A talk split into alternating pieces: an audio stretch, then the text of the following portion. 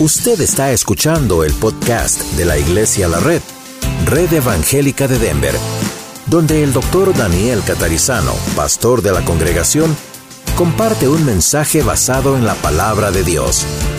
Ahora abra su corazón y permita que en los próximos minutos el Señor le hable y le bendiga.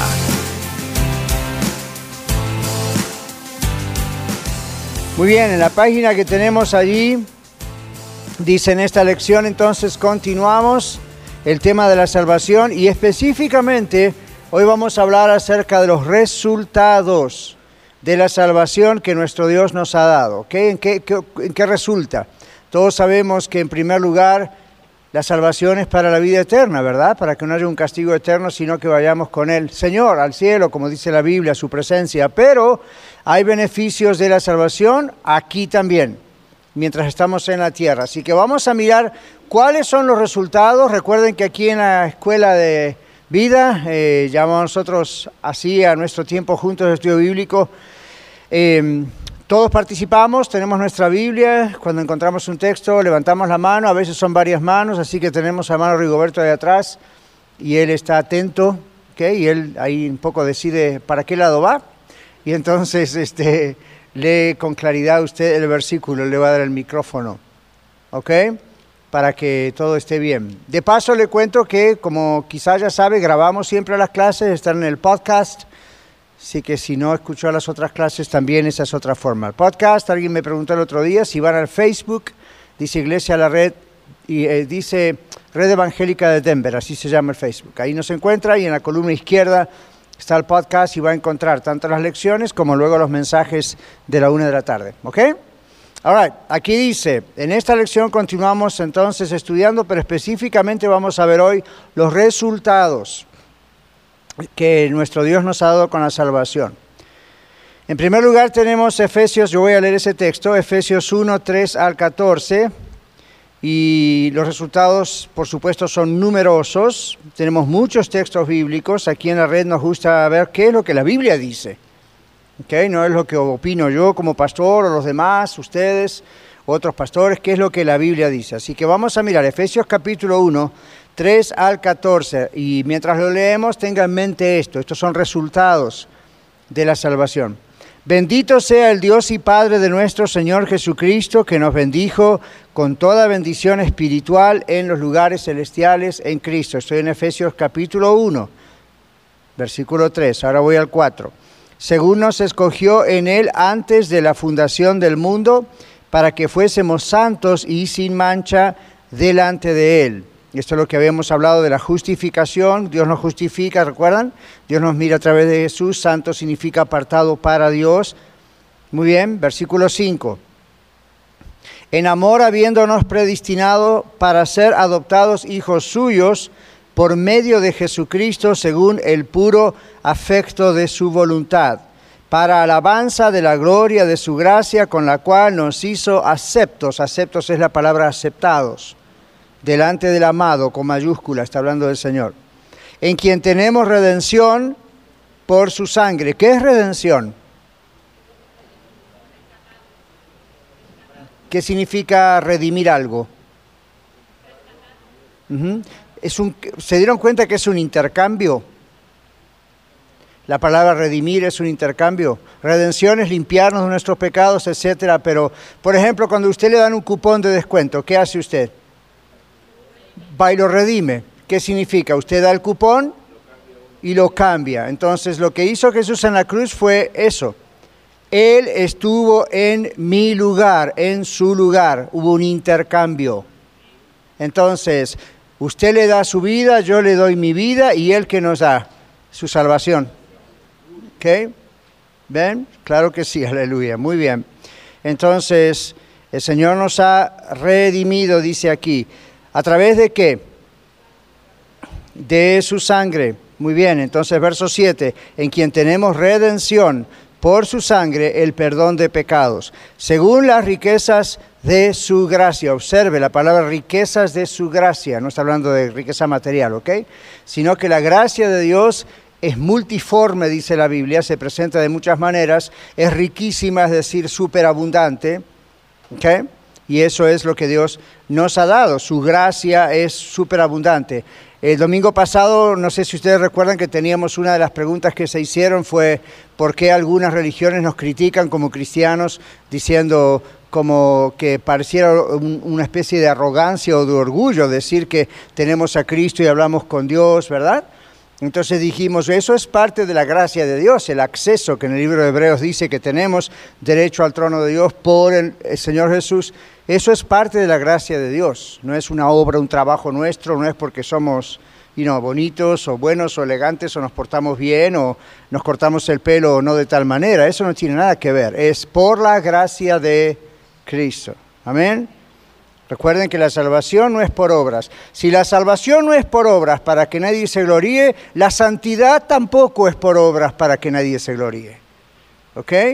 Muy bien, entonces ah, volvemos aquí. Eso es algo que nosotros como santidad tenemos como un fruto del nuevo nacimiento. Somos nuevas criaturas y se demuestra eso así naturalmente. Versículo 8 ok, riqueza de su gracia, que hizo sobreabundar, fíjese, no abundar, sobreabundar, ok, sobreabundar, para con nosotros en toda sabiduría e inteligencia. Entonces no es sabiduría e inteligencia humana, es divina. Dándonos a conocer el misterio de su voluntad según su beneplácito. ¿Qué es beneplácito? Estas son palabras en español muy viejas. Lo que, exactamente, es, es algo que a él le plació, ¿ok? Y, el buen beneplácito es la idea, el buen, la, el buen, la gracia de Dios, el cual se ha propuesto en sí mismo de reunir todas las cosas en Cristo en la dispensación del cumplimiento de los tiempos, así las que están en los cielos como las que están en la tierra. En él asimismo tuvimos herencia, habiendo sido predestinados conforme al propósito del que hace todas las cosas según el designio de su voluntad, a fin de que, y acá están los propósitos otra vez, a fin de que seamos para alabanza de su gloria, nosotros los que primeramente esperábamos en Cristo. Versículo 13. En él también vosotros, habiendo oído la palabra de verdad, el evangelio de vuestra salvación. ¿Qué significa la palabra evangelio? Buenas noticias, buenas nuevas de Cristo y habiendo creído en Él, recuerden creer, estudiamos estos domingos, es que depositar nuestra confianza en Él, no solamente creer intelectualmente en el Jesús histórico, sino depositar nuestra confianza en Él. ¿Ok? Entonces, habiendo hecho eso, fuisteis sellados con el Espíritu Santo de la promesa. El Espíritu Santo nos sella en el momento de nuestra entrega a Cristo, de nuestra conversión. Y ahí es como nos hace santos, justificados, nos separa. Verso 14, que es las arras de nuestra herencia. ¿Qué es arras? Garantía o depósito, ¿ok? Las arras de nuestra herencia hasta la redención de la posesión adquirida para la alabanza de su gloria. Es una síntesis de todo el Evangelio este capítulo. Porque está hablando de que en el futuro, ¿se acuerdan? Dijimos el otro día qué va a pasar con nuestro cuerpo. Si estamos muertos cuando Cristo venga, dice los muertos en Cristo. O sea, los que murieron realmente siendo de Cristo, resucitarán primero. Entonces ahí se completa todo el panorama, el trabajo de la salvación, porque nuestro cuerpo es importante para Dios. Por eso en 1 Corintios Pablo dice, nuestro cuerpo es templo de Dios, templo del Espíritu Santo. ¿ok?, Así que no crean que estaremos en el cielo espíritus irreconocibles. Vamos a conocernos unos a los otros. Muy bien, ahora vamos a Romanos capítulo 5, versículo 1, porque uno de los resultados de la salvación es que tenemos reconciliación con Dios. Amén. Y esa reconciliación con Dios nos da paz. Cierre. Justificados pues por la fe, tenemos paz para con Dios por medio de nuestro Señor Jesucristo. Gracias. ¿Qué significaba la palabra justificados? ¿Qué significa? Dijimos lecciones anteriores. Dijimos es un término legal en griego que significa que estamos declarados justos. ¿Delante de quién? De Dios. Justificados. ¿Okay? No por nuestros méritos, no lo podemos lograr nosotros. Recuerden, por Cristo somos entonces declarados justos, es lo que significa justificado, como cuando alguien paga la fianza y usted no va a la cárcel, el juez lo deja libre, justificados. Entonces, justificados pues, ¿qué dice el Romano 5.1? Por la fe. ¿Ven? No es por un trabajo nuestro, es nuestra fe depositada en Jesús como el Salvador, como Dios hecho hombre, como el que pagó por nuestros pecados. Eso es lo que nos justifica, el estar de acuerdo con Dios en cuanto a quién es Jesús y de acuerdo con Dios en cuanto a nuestra necesidad de Jesús para salvarnos de nuestros pecados y del castigo del infierno. Entonces, ese acuerdo que se produce, produce la justificación. ¿Y qué produce, dice Romanos? Paz. Paz para con Dios. ¿Ok? Entonces uno dice, como dice aquí viejo salmo, ¿verdad? En paz me acostaré y asimismo dormiré porque solo tú, oh Dios, me haces vivir confiado. ¿Cuál es la idea? ¿Qué pasa si esta noche nos vamos a dormir y mañana a la mañana no amanecemos? ¿Por qué nos vamos tranquilos a dormir? Pues sabemos que vamos con el Señor. ¿Pero por qué sabemos que vamos con el Señor?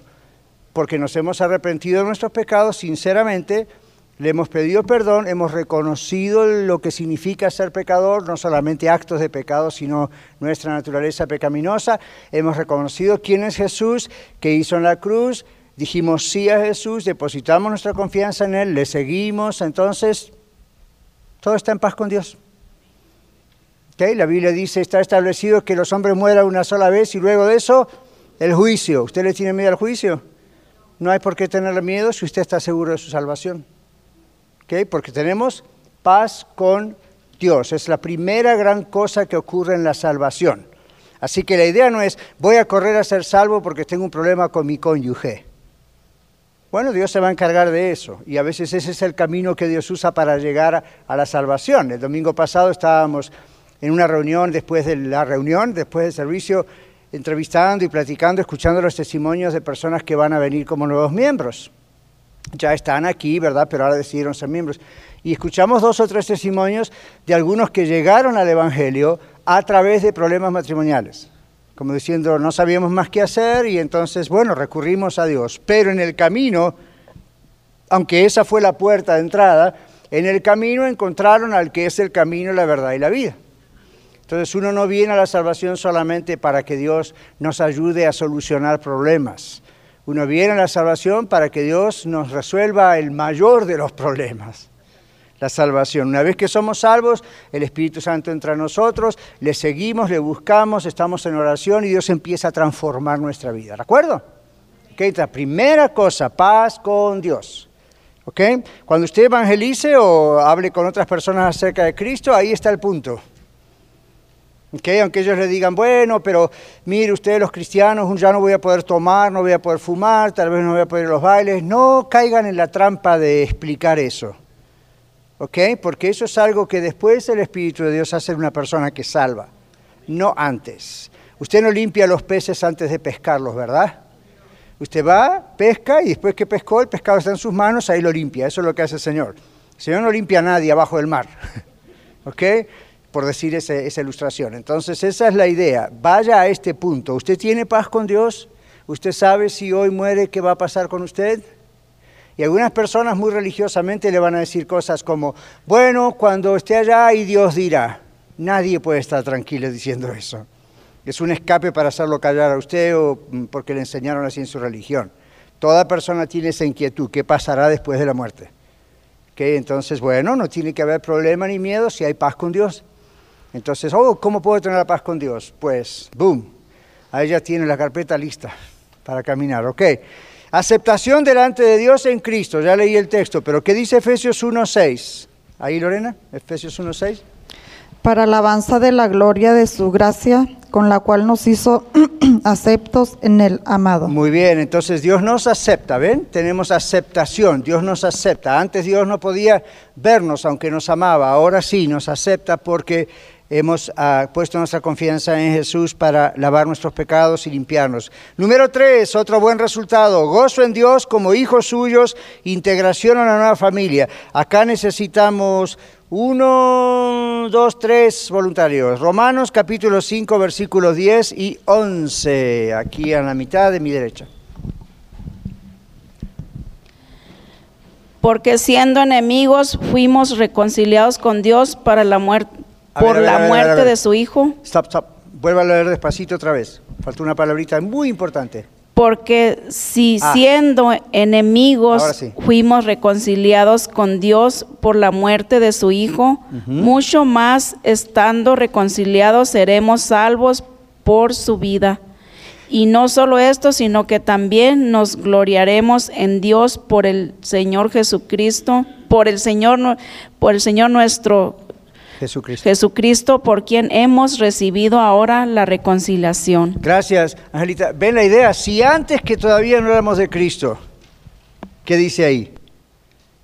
Fuimos reconciliados cuando nos arrepentimos. Ahora que somos de Dios, somos de Cristo, somos hijos y hijas de Dios, ¿qué dice? ¿Cuánto más ahora? ¿Qué cosa dice eso? Claro, entonces es una comparación. La Biblia a veces usa contrastes o comparaciones. Hoy en el mensaje, después a la una, ustedes van a ver que yo voy a leer un texto de la Biblia que es un contraste, teológicamente hablando. ¿ok? Donde Dios contrasta una cosa con la otra para que esta segunda cosa tenga más preeminencia. ¿ok? All right, este es el mecanismo que se usa aquí también. Pablo usa eso. El siguiente texto es Romanos capítulo 8, versículos 14 al 17 y lo tiene. Ahí está. Porque todos los que son guiados por el Espíritu de Dios, estos son hijos de Dios. Pues no habéis recibido el espíritu de esclavitud para estar otra vez en temor, sino que habéis recibido el espíritu de adopción por el cual clamamos Abba Padre. El espíritu mismo de- da testimonio a nuestro espíritu de que somos hijos de Dios.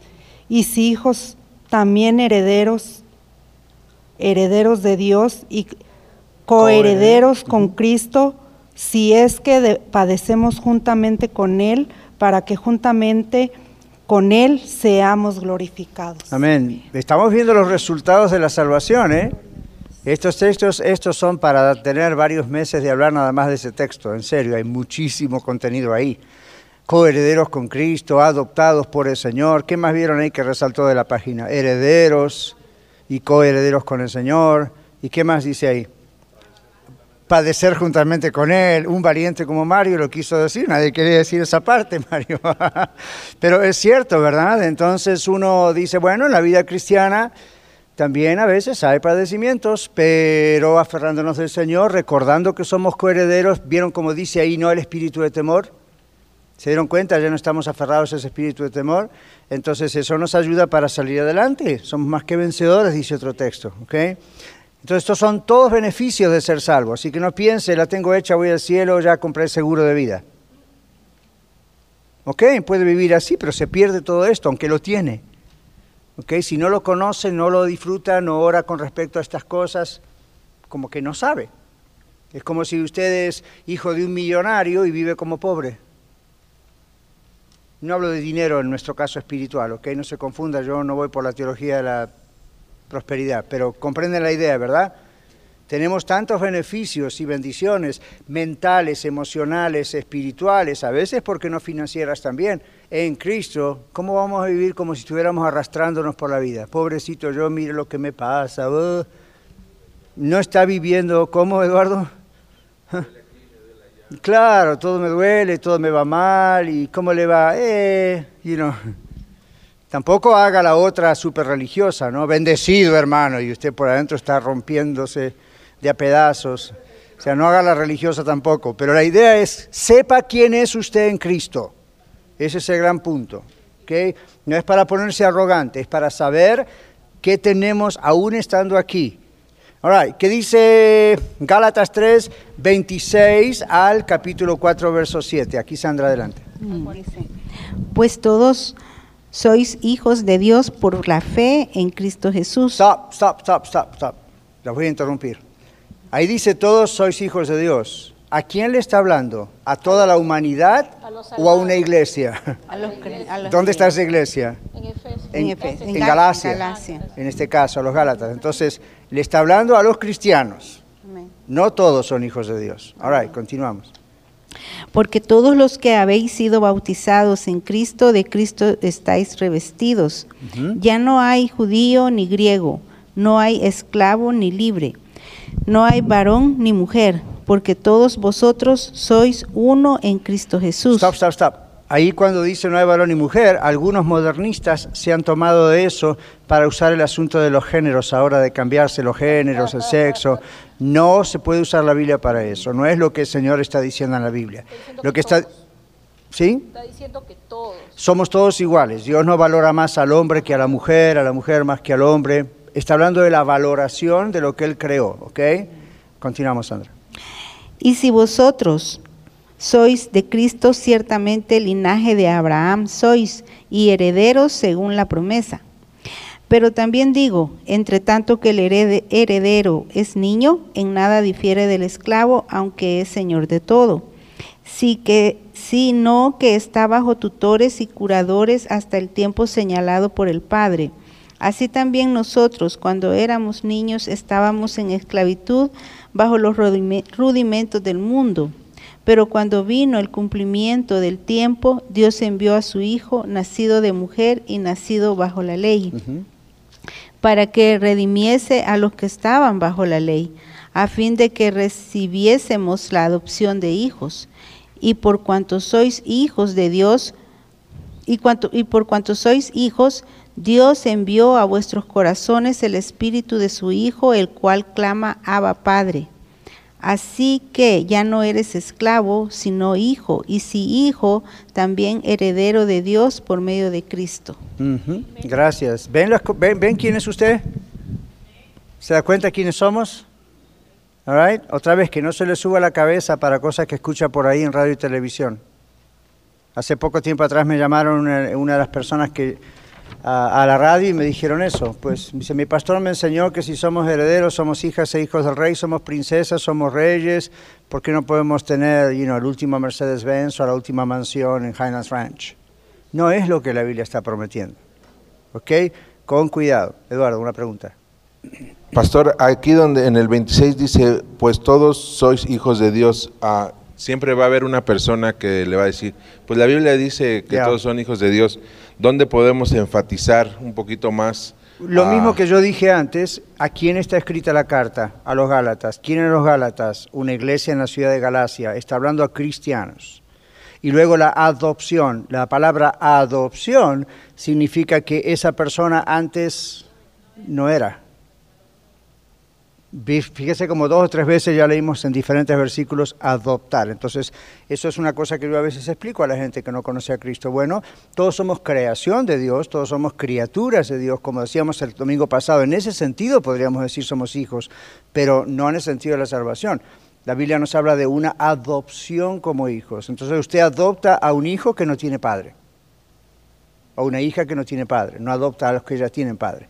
¿Ok? Entonces se usa esa idea. Y en la antigüedad se usaba mucho lo de la adopción entre judíos inclusive, no es un invento americano ni de su país ni el mío, que era una cosa muy compasiva de hacer. Entonces era algo hmm, que hablaba claramente a ellos. Buena pregunta. Ahora, seguimos.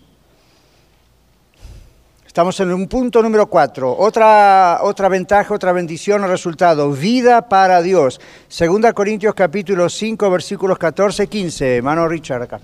Dice así, porque el amor de Cristo nos contriñe. ¿Qué significa nos constriñe? Nunca lea la Biblia y si ve un versículo con una palabra que no entiende, no siga adelante. El diccionario es su mejor amigo. Amén, amén. Well, un amigo cercano. Pero ahí va, ¿qué significa esa palabra nos constriñe? ¿Cómo qué? No. ¿Cómo Eddie? Nos mueve, mm, tibio, tibio. Juan, Juan. No tiene palabras. y-. Pero en la grabación no sale su gesto, Juan. Diga algo. All. ¿Nos qué? Ok. ¿Cómo, Mario? Nos hace sentir tibio, tibio.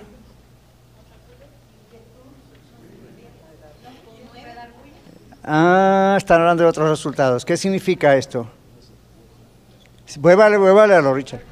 Vuelva a leer el texto. Dice así, porque el amor de Cristo nos contriñe. Ahora siga.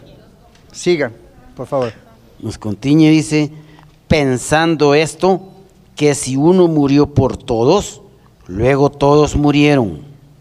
Y por todos murió, para que los que viven ya no vivan para sí, sino para aquel que murió y resucitó por ellos. Ok, el propósito del versículo es decir que ya no tenemos que vivir para nosotros mismos, sino para el Señor, que es el que murió y resucitó por nosotros. En ese contexto, entonces, ¿qué significa el Señor, el Espíritu Santo nos constriñe? Piensen en el resultado del versículo. Nos cambia, nos encierra, ¿era esto? ¿No ven ustedes allí que el propósito del versículo o el propósito por el cual somos salvos, que es otra vez cuál, aparte del, regalo de la vida eterna, cuál es? Vivir para Él y no para nosotros, ¿verdad? Entonces, ¿qué significa en ese contexto, que es una manera de buscar la interpretación de la palabra, que el Señor nos constriñe? ¿Nos cómo? Lo que dijo antes estaba más cerca. Antes dijo otra cosa.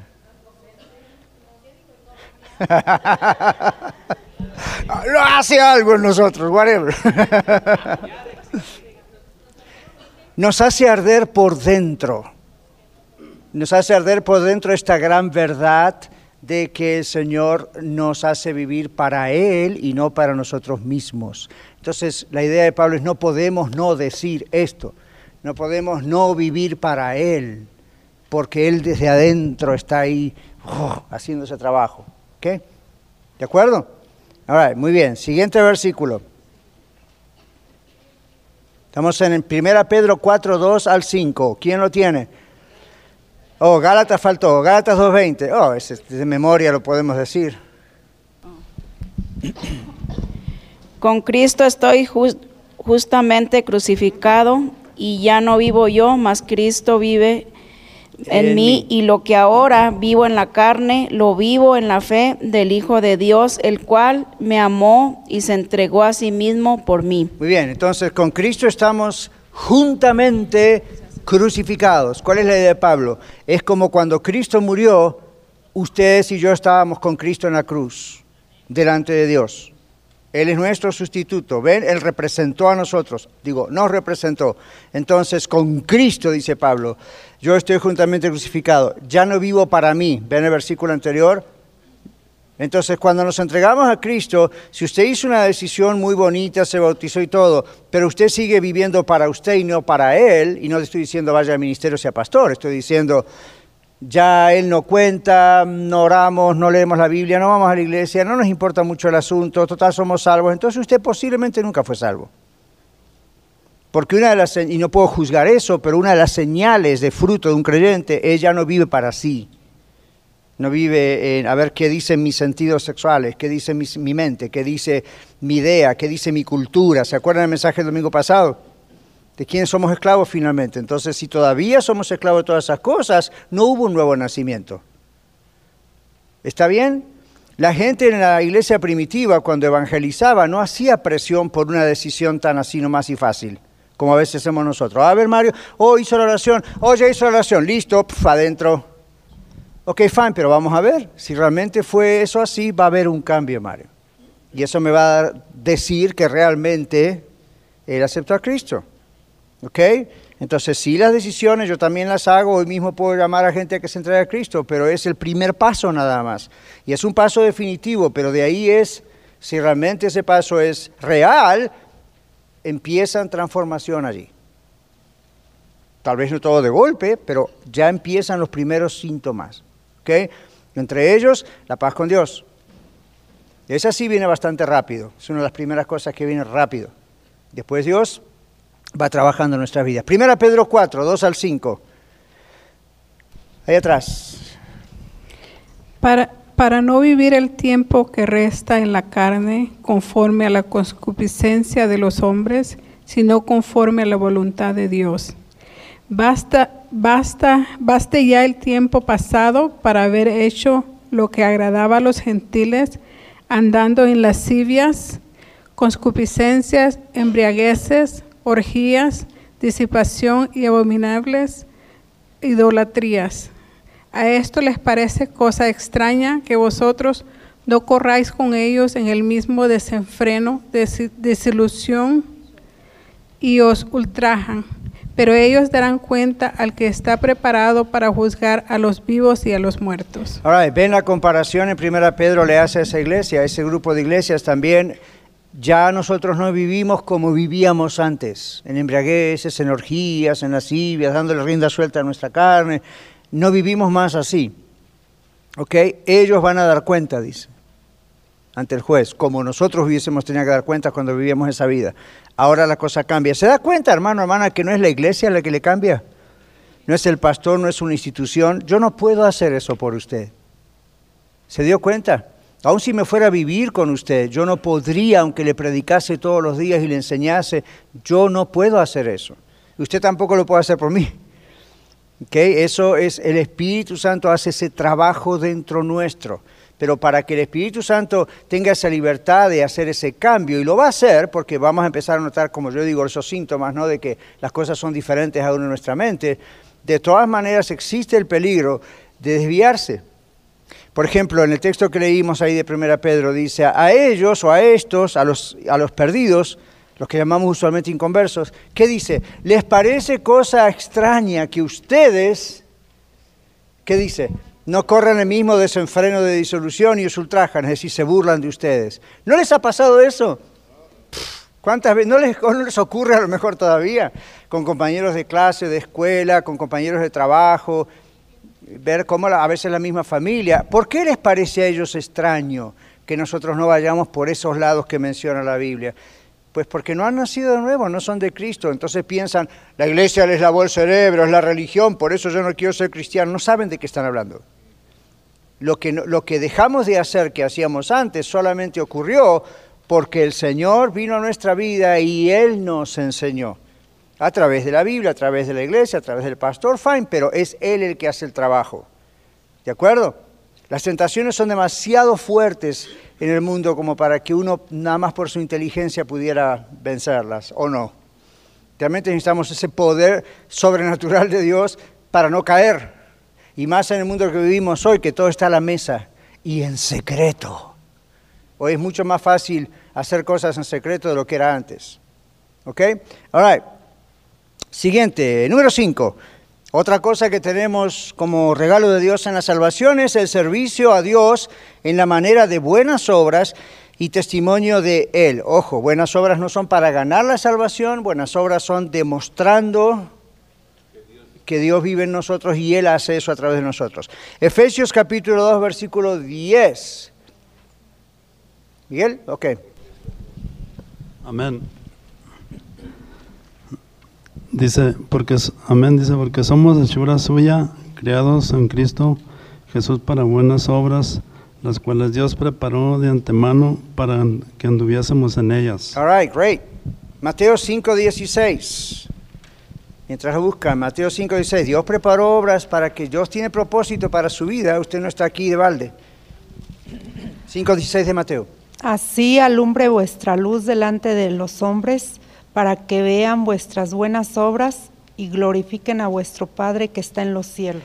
Cuando la gente no creyente ve nuestras buenas obras, recuerden, no es para gloriarnos nosotros, sino para mostrarles al Señor en nosotros. Ve que dice así alumbre vuestra luz.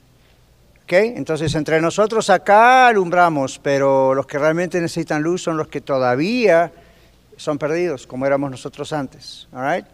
Marcos capítulo 16, versículos 15 y 16. Aquí adelante, Mario. Marcos 16, versos 15 y 16. Y les dijo, id por todo el mundo y predicar el Evangelio a toda criatura. El que creyere y fuera bautizado será salvo, mas el que no creyere será condenado. Ahora, y recuerden que creer significa qué cosa. Ahí está. ¿ok? Entregamos, ponemos, depositamos nuestra confianza en el Señor. Cuidado, porque la palabra creer en español es muy suave, se dieron cuenta, para nosotros es un poco liviana. ¿Ok? ¿Quién de ustedes cree que George Washington fue el presidente de América? Usted podrá decir, no, no estoy seguro, pero hay documentos que muestran que él fue el presidente. Entonces, si alguno dice, no, yo no creo, uno miraría y dirá, es medio tonto. Con todo respeto, ¿verdad? Pero es medio tonto. Está el documento, hay, hay fotos o cosas, dibujos. Bueno, en el caso de Jesús, no es como creer en George Washington, que existió, que vivió, inclusive que murió en la cruz. El asunto es, ¿qué hace usted con eso? ¿Qué hago yo con eso? ¿Ven? Depositamos nuestra confianza en Él. ¿Creemos que Dios lo levantó de los muertos o no? Hay cristianos, entre comillas, que creen que Jesús murió en la cruz, pero no creen que Jesús resucitó. Entonces no pueden ser salvos, porque no están creyendo en el Jesús de la Biblia. El Jesús de la Biblia, Dios hecho hombre, murió, pagó por nuestros pecados y venció la muerte, resucitó al tercer día. Ese era el mensaje principal de la iglesia primitiva. Por eso en el libro de los Hechos usted marque todas las veces que ve la palabra resurrección y se va a cansar de marcar. Constantemente aparece, ese era el mensaje de la iglesia que hoy se está perdiendo, por eso insistimos muy bien. Número 6. Adoración, alabanza y oración a Dios son parte entonces del resultado de nuestra salvación. Juan capítulo 4, versículos 23 y 24. Angelita se va a llevar el premio hoy. Mas la hora viene y ahora es cuando los verdaderos adoradores adoran al Padre en espíritu y en verdad, porque también el Padre Tales adoradores busca que le adoren. Dios es espíritu y los que le adoran en espíritu y en verdad es necesario que le adoren. Amén. Entonces, más allá del estilo de alabanza y adoración que usted tenga, ahora cuando vamos a cantar, por ejemplo, dentro de un rato ahí al, al, Worship Center, más de la forma o el estilo, el punto es, ¿estamos adorando al Señor en espíritu y en la verdad, no en falsas doctrinas, pero estamos en el espíritu, o es un acto intelectual, o es un acto, bueno, es parte del show hasta que el pastor predique. Watch out. Cuidado. Cuidado porque en parte para eso fue usted creado. ¿Ok? Para dar a Dios. Usted dice, no me gusta cantar. Ese es su problema, no el de Dios. Y usted dice, Dios, yo desafino. Oh, Dios sabe. Y muchos de nosotros también. Pero no se haga problema, porque esto no es para nosotros. ¿Se da cuenta? Dios nos dice aquí, el que, el, que verdadero adorador adora en espíritu y en afina y sabe armonía y música y sabe la teoría. No dice, adora desde su espíritu, con el mismo Espíritu Santo que está dentro de adentro. No, mira, que, mirando qué está el otro, que olvídese, usted está hablando con Dios. Hay una orden en la iglesia, por supuesto, y se debe respetar, pero se adora en espíritu y se adora en verdad. Usted sabe a quién está adorando. Si usted sabe a quién está adorando, usted no puede no adorar y estar así de manos cruzadas en el servicio. All Y yo acá no soy legalista, ni, ni ando mirando a ver quién está, porque yo estoy en lo mío ahí, con el Señor. Pero, watch out, ¿ok? No piense que eso es una elección que usted hace. La palabra de Dios dice que Él ha creado esto. All right? Next. Hebreos 10, 19 al 22.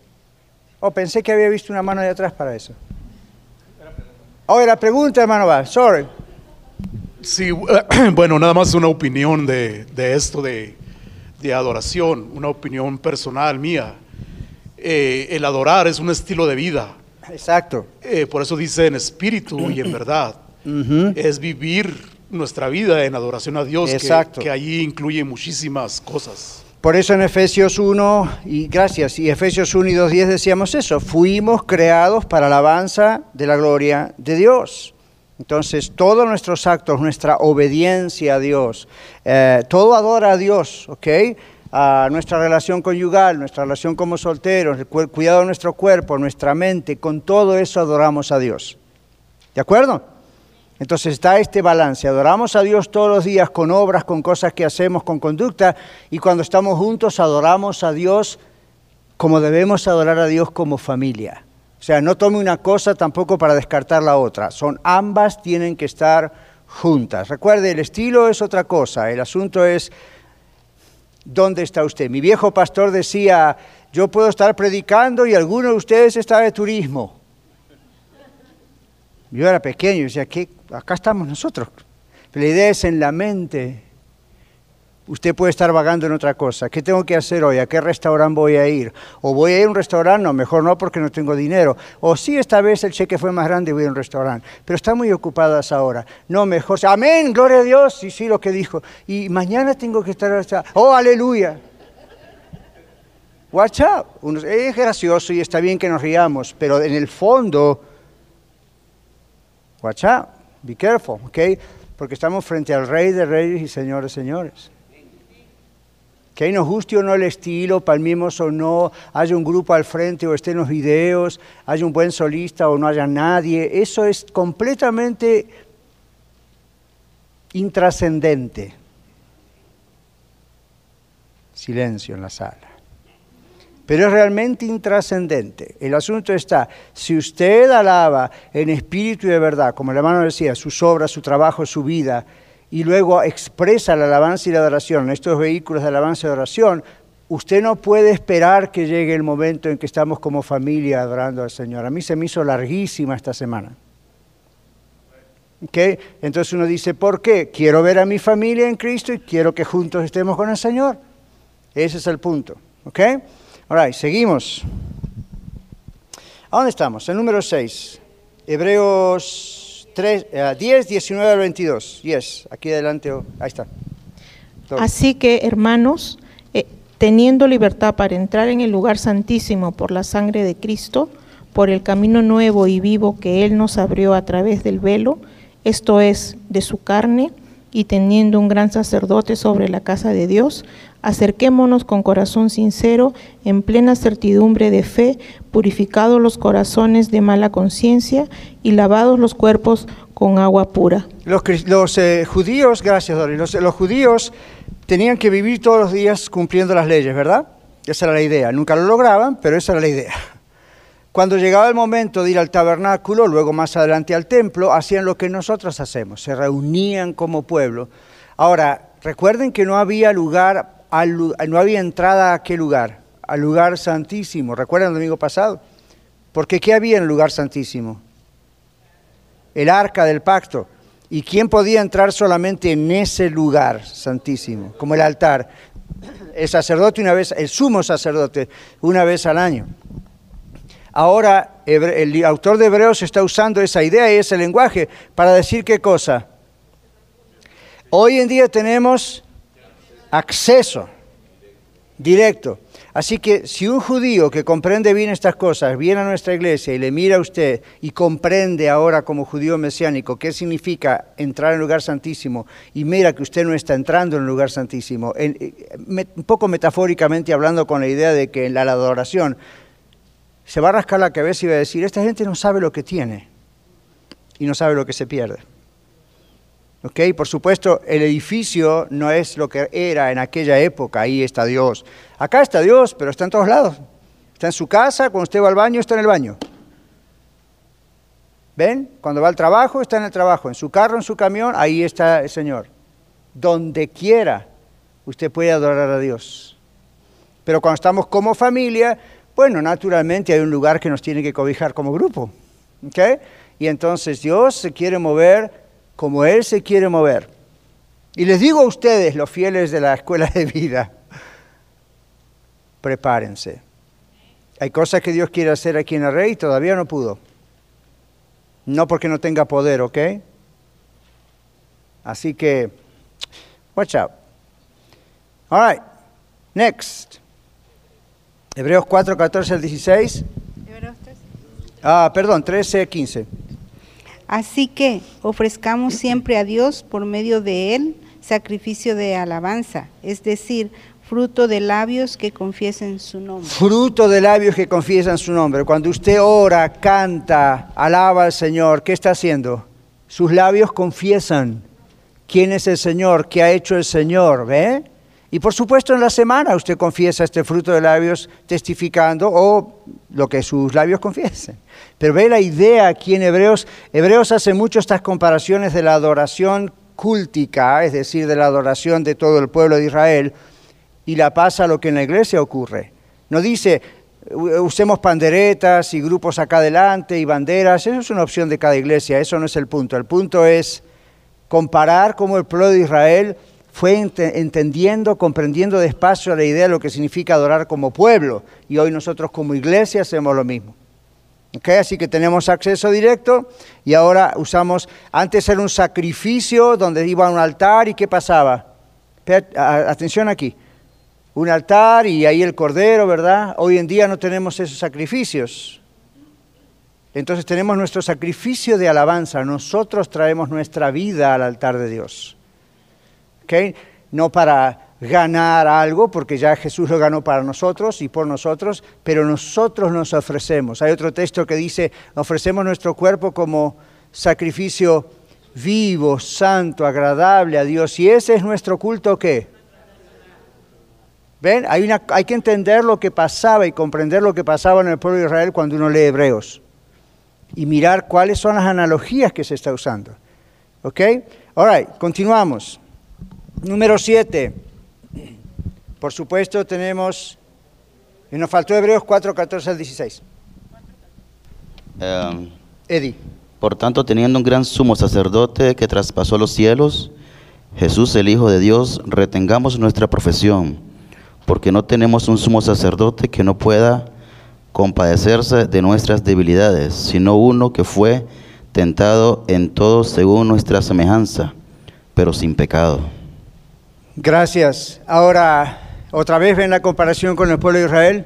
El sumo sacerdote anterior tenía pecado. No solamente tenía que ofrecer por el pecado, el sacrificio por el pecado de la gente, del pueblo de Israel, sino por él mismo. Jesús no tuvo ese caso. ¿Ok? Y Jesús dice, tenemos un sumo sacerdote que puede compadecerse de nosotros y por nosotros porque fue tentado en todo sin pecado. Entonces no es alguien que, ah, está en el cielo, no me va a comprender, no me entiende, porque claro, él no pasó lo que yo pasé. Lea la Biblia, ¿qué dice? All right? La única diferencia es que él no pecó y usted y yo sí. Entonces, en esa condición pura puede ser ese cordero sin mancha, como se representaba en el animalito en el Antiguo Testamento. Muy bien, número 7. Tenemos un hogar eterno en el cielo con Dios. Juan capítulo 14, versículos 1 al 4. Aquí, hermano Juan.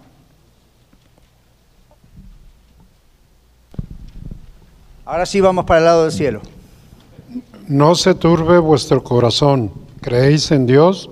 Creed también en mí. En la casa de mi Padre muchas moradas hay. Si así no fuera, yo os lo hubiera dicho. Voy pues a preparar lugar para vosotros. Y si me fuere y os preparare lugar, vendré otra vez y os tomaré a mí mismo, para que de donde yo estoy, vosotros también estéis. Y sabéis a dónde voy, y sabéis el camino. Ahora, y el siguiente texto, entonces le preguntaron a Jesús, ¿qué cosa? Ok, ¿cómo podemos saber el camino? ¿Qué dice Jesús? Yo soy el camino, la verdad y la vida, el que vi- nadie viene al Padre sino por mí. Ahora observen los versículos. El Señor Jesús dijo, para que donde yo estoy, ustedes también estén. Ese es el punto principal. Y él dijo, si hubiese sido de otra manera, yo se los hubiese dicho. Y ahí hay un principio espiritual que lo tienen que agarrar, subrayar, sacar una fotocopia, cortarla, poner en un cuadrito, ponerlo en la pared de su casa. Cuando el Señor no quiere decir, cuando el Señor quiere decir algo, lo dice. Entonces, cuando algo no está en la Biblia, no es de Dios. Y aquí hay uno de esos principios. Si así no fuese, yo se los hubiese dicho. En otras palabras, les hubiese dicho que es de otra manera. Pero les digo cómo es. Si hubiese otra manera, se los hubiese dicho. Yo soy el camino, la verdad y la vida. Nadie viene al Padre sino por mí. Si necesitasen una mediadora o un mediador, yo se los hubiese dicho. Si las obras salvasen, yo se los hubiese dicho. ¿Ven el principio? Si el pastor o la iglesia salvase, yo se los hubiese dicho. Entonces, esa es la idea. El Señor Jesús, cuando, cuando ustedes ven que algo no está en la Biblia, pues no está en la Biblia. Si no, el Señor lo hubiese dicho. ¿De acuerdo? Ahora, pero lo importante aquí es, Él nos promete la vida eterna.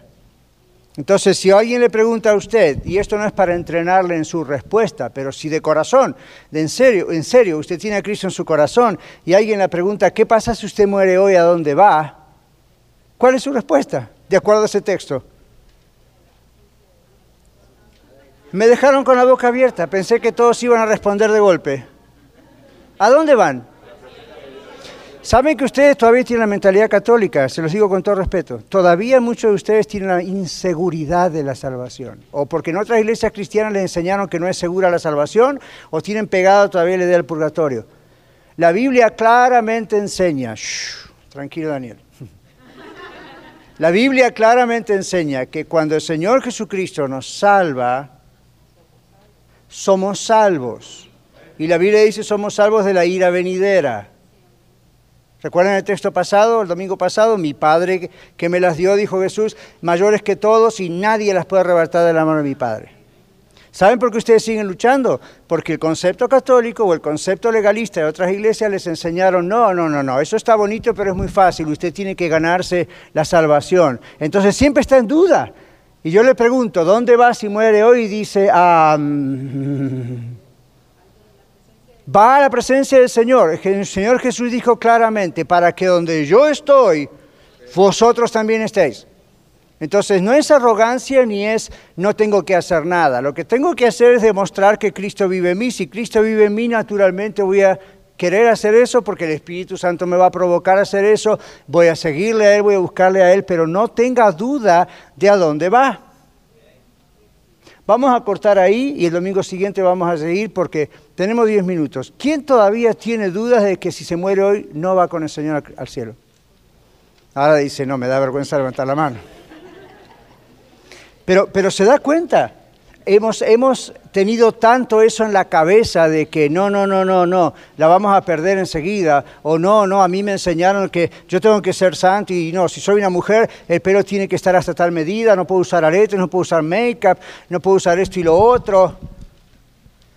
Eso es tomar textos de la Biblia, arrancarle las páginas, sacarlas fuera de la Biblia y hacer su propia teoría del asunto lea toda la Biblia y lo que la Biblia dice al respecto. Y lo que la Biblia dice con relación a la modestia y al lugar de la mujer y al lugar del hombre. No arranque la página, no la quite. ¿Ok? Entonces ahí hay que tener cuidado con eso. La Biblia habla de la santidad. Hay un texto que dice, sin santidad nadie verá al Señor. Pero ese pasaje no tiene que ver con qué tan largo o corto tiene su pelo, si se pone aretes o no se pone, si tiene make-up o no tiene. Lo que la Biblia dice es no lo haga lo que las mujeres del mundo lo haría.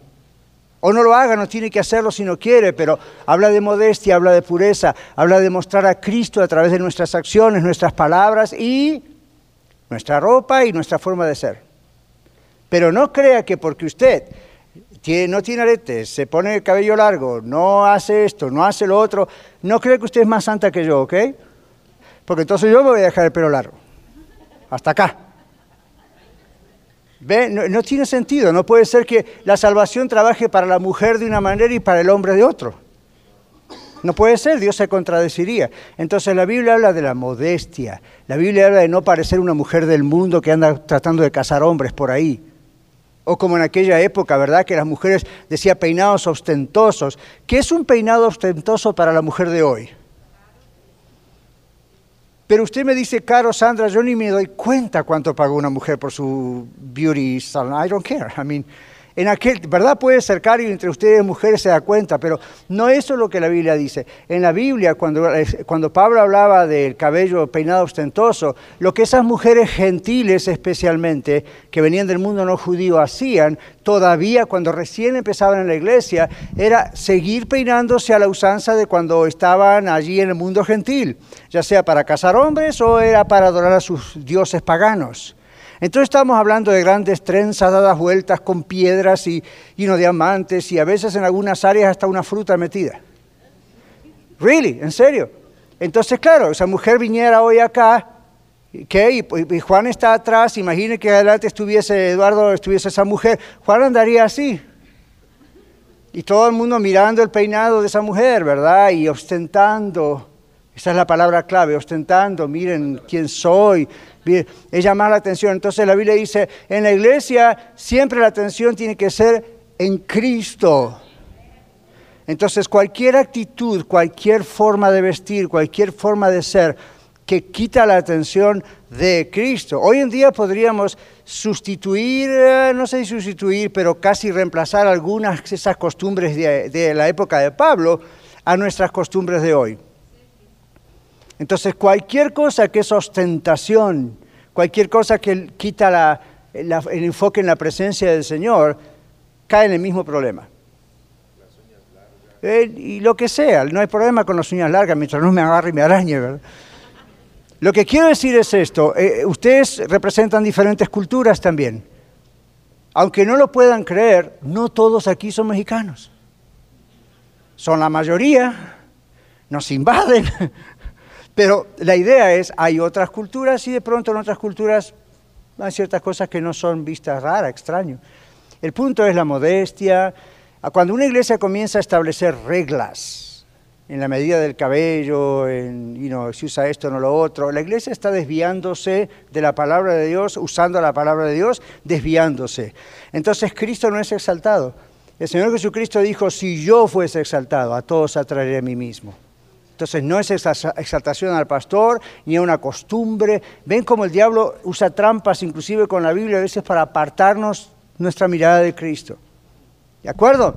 Entonces, modestia, pero la santidad de la que estamos hablando, mm, yo le dije una vez a una iglesia donde fui a predicar hace muchos años en Texas, la idea era que todas las hermanas estaban de este lado, todos los varones estaban de este lado, las hermanas estaban de este lado con sus hermosos velos hasta acá, y yo dije, wow, qué lindo, qué lindo, pero en un momento dije, su cabeza puede estar en cualquier otro lugar, aún con el velo puesto. Entonces siga usando el velo si en esta iglesia se acostumbra el velo y adelante yo no voy acá a romper su tradición. Pero nada garantiza que su querido velo, su falda hasta el talón y el esposo del otro lado, usted es más santa y no va a tener malos pensamientos. Y eso, mire, de la abundancia del corazón, dice la Biblia. Es de adentro para afuera, no de afuera para adentro. Ahora, yo voy, predico, no trato de romper sus cuestiones, pero si me preguntan, murieron. Porque ahí la Biblia dice, hey, cuidado con esto. ¿A quién le estaba hablando? ¿Qué estaba pasando? Estas mujeres gentiles eran algunas ex prostitutas a sus dioses, a sus cosas ahí. Y, bueno, costó cambiar un poco eso al principio. ¿ok? Yo creo que hoy en día a una mujer que fue una ex mujer de la vida, usaría inclusive otro tipo de cosas, otro tipo de apariencia, y finalmente el Espíritu Santo la cambiaría de golpe, ¿verdad? Porque el cambio es adentro. Y yo gracias a Dios como pastor no tengo el trabajo de andar siendo modisto de nadie, ni viendo a ver cuál, cuán- el corte de cabello del hombre, de la mujer, o la manga, o la, that's your problem, ¿ok? All right. Una última, Yolanda. Dios es el diseñador. Realmente, hermanos, el Señor Jehová Dios Padre es el mejor diseñador para todos, su, para su iglesia, para sus hijos. Él nos enseña y nos muestra en la palabra cuál es su deseo para nosotros en Así cuestión es. de diseños, Ajá. en muchas áreas. Ajá. Gracias, pastor. En muchas áreas. Recuerden siempre interpretar bien la Biblia. ¿Ok? En el Antiguo Testamento, yo sé que nos desviamos un poco del tema, pero ¿saben por qué nos desviamos? Porque hay gente que piensa que la salvación de ellos depende de cómo se viste. Entonces, por demás murió Cristo. ¿Usted cree que la forma que usted se viste es más poderosa de lo que Cristo hizo en la cruz? Hay gente que toma el texto del Antiguo Testamento donde dice, hay un texto que dice que el hombre no se debe vestir como mujer y la mujer no se debe vestir como hombre. ¿Recuerdan ese texto? Ahora, ¿recuerdan cómo se vestían todos en aquellos años? Levi's jeans no existía todavía. Los pantalones no existían todavía en algunas áreas. Y entonces, ¿a qué me, qué me dicen a eso? ¿Qué significaba el varón no se debe vestir como mujer? Si todo el mundo usaba una especie de falda. No, simplemente aún en la vestimenta de aquellos años había algunas cosas que podían ser diferentes a la de hoy. Yo he estado en África, por ejemplo, en, en Marruecos, Morocco, Marruecos, y recuerdo algunos hombres ahí vestidos con falda. ¿Ok? Entonces yo pensé, y hablábamos con dos o tres que fuimos, si el Señor nos llamara a este lugar para ser pastores o misioneros de acá, tengo que ponerme falda. Y dentro mío pensé, no, güey, José, porque en mi contexto cultural eso representaría otra cosa. En cambio, en ese contexto, entonces uno ahí en ese contexto tendría que aplicar la Biblia y decir, ¿qué significa que estos hombres en Marruecos no se vistan como mujeres? Cuando al mirarlos hay cosas que son bastante, en nuestros ojos, similares. Entonces, vea qué significa en ese contexto. Y siempre va a ir a parar a que sea modesto, no de un mensaje extraño, fije sus ojos en Cristo. Cuando empezamos a hacer leyes sobre estas cosas, le atribuimos a estas leyes el poder de salvación cuando el único que puede salvar es Jesucristo. Y el único que puede transformar nuestras vidas es su Espíritu Santo. ¿Okay? Por eso yo no me meto en el negocio de decirles, you know, no me gusta los anteojos porque vi esos anteojos en algún lugar en tal mujer media rara. I mean, whatever. ¿Okay? Entonces, nunca nos desviemos porque esa es una trampa satánica usando malas interpretaciones. Último, y nos vamos. Gracias. Ah, ah, anteriormente, el sacerdote, el sumo sacerdote, ¿verdad? Era el que usaba, el diseño de Dios era que usaran su túnica, sí, hasta, hasta, hasta abajo. Bien, y el pueblo de Dios usaba su túnica arriba del tobillo. Era la diferencia. No había pantalones, ¿verdad? No había pantalones. No había. y, algunas otras cosas más, ¿verdad? Pero en realidad se diferenciaba así. Pero era la vestimenta, era túnicas. Eran túnicas para todos. Gracias. Qué bueno que ahora ya no, porque... ¿Se imagina una túnica un día como hoy? Hay otras diferencias también. El velo, por ejemplo, Pablo decía, para el hombre era deshonroso usar un velo. Para la mujer en esa época era honroso porque el velo significaba que esa mujer es casada. ¿Sabía usted eso? Ajá, ahora lo sabe. ¿Sabía usted por qué en la monarquía las reinas usan corona? Usted dice, ¿a quién le importa? ¿Sabía usted? Si no le importa, se lo voy a decir. Cuando una mujer en una monarquía usa corona, significa que esa mujer está comprometida o casada. Y en las antiguas fiestas ningún hombre se iba ni a acercar a esa mujer si tenía que ser una pequeña corona. Eso significaba está comprometida o ya está casada. Muy parecido a la alianza en la mano del hombre y de la mujer. Esa es la idea. No es obligatorio usarlo, en la monarquía sí, pero no es obligatorio usarlo, pero uno ¿por qué lo usa? Well, ¿Okay? Yo más de una mujer en algunos tiempos he tenido que hacer así mientras me hablaba. You see this? Adentro dice Mariel, 12 de diciembre de 1982. Ni te hagas planes. Entonces, cada cultura tiene señales para demostrar cosas. ¿De acuerdo? En la cultura hebrea, la cultura gentil, en sus muchos países tenían sus modas, sus diseños, sus cosas. Aún el diseño en el Nuevo Testamento ven que ya no se usa. Ni siquiera está el sumo sacerdote, ya no está más, ni está el sacerdote, ni nunca. Jesús si hubiese tenido un plan que la salvación tenía que ver con nuestra ropa, volvemos al principio anterior, nos lo hubiera dicho, ¿recuerdan? Si fuese súper importante, Él nos lo hubiera dicho. Ahora, es importante pero no le den una sobreimportancia a nivel de que mi salvación depende de esto o no. ¿Ok? Pero también por nuestro fruto de cómo vestimos, somos, hablamos, pero eso no se puede traer de afuera hacia adentro, ¿verdad? Eso de adentro hacia afuera se hace y todos nos ayudamos para saber qué significa. Muchas gracias por escuchar el mensaje de hoy. Si tiene alguna pregunta en cuanto a su relación personal con el Señor Jesucristo o está buscando unirse a la familia de la Iglesia La Red, por favor no duden en contactarse con nosotros.